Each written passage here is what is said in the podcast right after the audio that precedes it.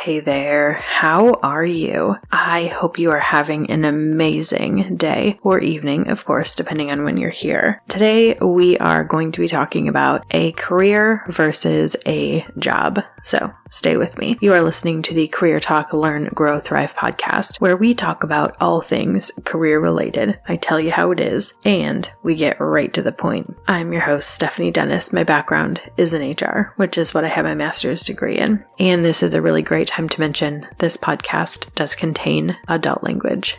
All right, getting into it here. So, understanding a career versus a job is really important. The easiest way to think about it, for me anyway, is a career is going to have more of this long term mindset or long term goals attached to it, whereas a job can, but probably doesn't, and doesn't necessarily have to either. So let's talk about the characteristics of each. We'll talk about the characteristics of a job and the characteristics of a career. Let's start with the career first. So, number one, really having that long term plan or path or even vision. The biggest characteristic with a career is going to be that long term mindset. It's like, okay, my ultimate goal is to do this, right? How do I get there? What is that plan or that path in order to achieve the vision that you have? Number two, it's going to be more strategic, right? So in your career, when you think about strategy, you think about, okay, my ultimate goal is ABC. And in order for me to acquire the skills that I need in order to get ABC, I need to do, you know, one, two, three. So you kind of figure out what the goal is and then you reverse engineer that. So you work it backwards to figure out exactly what you need to do. You have an entire strategy in mind on how you're going to achieve that goal. Number three, uh, generally it aligns with your long term goals on a personal level as well, right? So maybe one of your goals in your career is to become a top level leadership executive. And also another one of your goals is to have your mortgage paid off in five or 10 years, right? So generally top level executives are getting paid uh, a decent amount of money, generally speaking, of course. Uh, so that might help in getting rid of debt faster.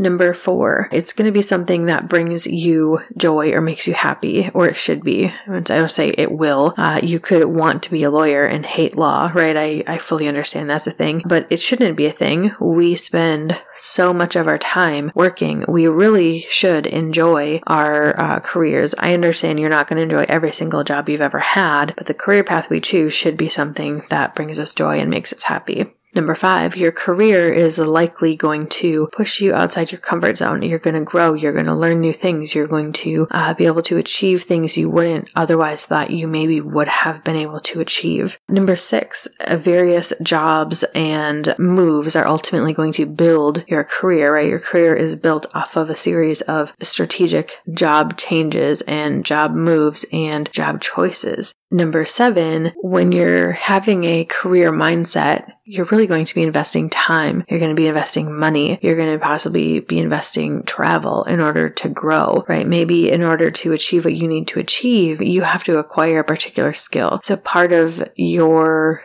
strategy and plan to acquire that skill is to attend a conference, maybe across the country, to learn that thing. Or maybe you're going to enroll in school and take a particular course, whatever it might be. Number eight, uh, generally speaking, when you're focusing on your career, you're eager, uh, you're willing, you're probably even excited to do the work or take on new challenges. So, a great example of this is if you have a conversation with your leader and you're like, hey, leader person, my goal is to ultimately do this. And uh, if there's any sort of help you can give me, guidance, uh, stretch assignments, projects, whatever it might be, I'd really appreciate it. And they give you a stretch assignment. Generally, even though that's going to be probably more work for you, probably also going to be something you're excited about, you're more than willing to do because you asked for it, and you're eager to get started. Because it's not just a job, it's not just uh, a task you have to do every day. It's something that's going to get you where you want to go.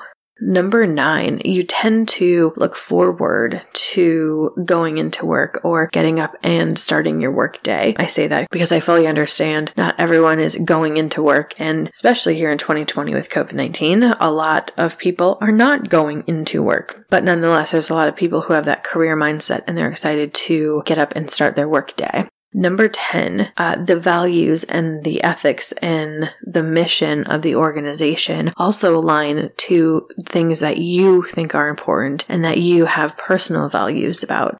Number 11, you may look at your career and think of, okay, my career may end up looking like a job lattice versus a job ladder. Like if you think about climbing a ladder, right? Pop a ladder on the side of a building, climb up it. Whereas if you think about lattice, if you have like a deck that's like three or four feet off the ground, you know, and you have those little pieces of wood that crisscross over, that's lattice underneath it to kind of keep critters. I mean, I don't know the real reason why it's there, but in my mind, it's definitely to keep critters out because I don't do critters. It's it's maybe probably just for decoration, but that's where my brain always goes. Let's keep the critters out. Uh, but anyway, um, and you think about a lattice, it's not straight up and down, right? And how that can translate into your career. Let's say you start your career in retail sales and you then decide you want to try more of like a B2B sales role. And then you get into that B2B sales role and you're like, well, there's actually a lot of marketing involved in this. I'm really interested in marketing. So then you get into more of like an entry level marketing role and you're like, oh, but I kind of miss sales, but maybe I want to be in marketing that supports a sales team, right? So you're not just climbing up this ladder. You're really exploring all these things that you find interesting to find truly the best fit. So I think when you're looking at your career, you may think about it a little bit differently than just, oh, climbing the old corporate ladder, you know, like, I don't know, in my mind, I'm like, ugh, like when I hear that, like, it's kind of like cringy, you know? that could just be me, but I'm like, Eh, because not everyone wants to take a typical career path, right? Not everyone wants to be in retail sales and then go into assistant manager and then go into store manager and then go into district manager and then go into regional manager and then go into a director of sales and then VP of sales and then, I don't know, CFO, right? Like, not everyone wants to go. That's the next logical step. People have different interests. They have different desires. They have, um, different things they're good at that may not lend to, you know, being really solid in in retail sales and retail leadership doesn't mean you're going to be really solid in corporate leadership, nor would you possibly, you wouldn't even like it. So that's what I mean by lattice versus ladder. Hopefully that makes sense. Uh, number 12, really focusing on the type of work that you're doing, right? So you can have generally there's different types of work that we do every day with when, with any job. If you think about a receptionist, a receptionist is answering the phones. They're helping people who are, you know, walking into a building. They are signing for packages. They're kind of the go-to person for everything. Like they know everything. Receptionists are freaking unicorns, man. And but they're not just answering their phones. They're not just taking messages. They're not just helping with packages. They're doing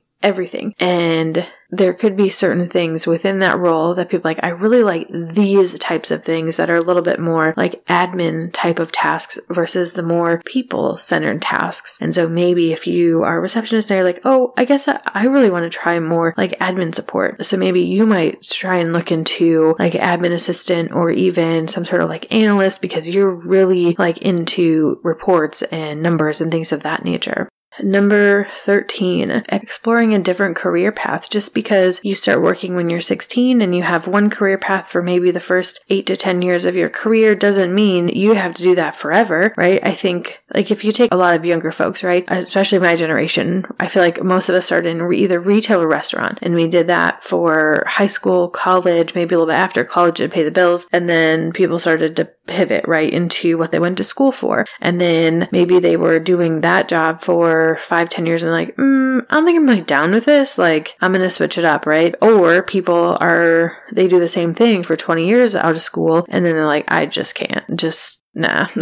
so they change. And so I think when you're looking at your career, I think it's also really important to look at it could be multifaceted and it doesn't have to be just one career path. You can change careers as many times as you want to. Number 14, your career should be something you're passionate about. We spend so much time working, so much time working. It should be something that drives you, right? It should be something that fills your bucket, not something that empties your bucket. Uh, number 15, really when you look at your career as a holistic part of your life, you're also going to like, okay, I need to build a support system around my career. And what I mean when I say that is, okay, maybe I need a mentor to learn some particular skills. Maybe I need someone who really understands the field I'm in and the nuances of it so they can help support me. Maybe I also need to have a friend who is semi familiar with it, who I can just vent to sometimes. So you have this support system that you built based on your needs, not necessarily those examples uh, so you can feel the best supported in your career. I think you need to do that in all aspects of your life,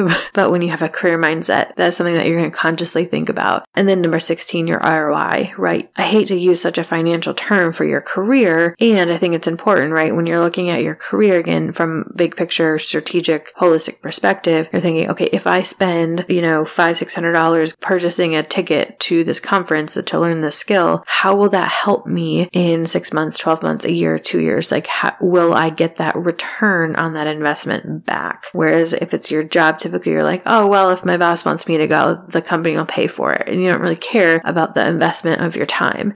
Let's talk about the characteristics of having more of the job mindset. Number one, a lot of times you could be thinking about the job you're in as a stepping stone, and it's kind of something you have to do to align to the next step in starting a career or getting a career. So sometimes a job is just simply a stepping stone, and that's amazing. Like, I don't want to, uh, I say just a stepping stone, but not to mean it's not an insignificant. We need stepping stones, otherwise we would fall over, right? Like if you're trying to cross a river and there's no stones for you to step on and you don't know how to swim, you're stuck.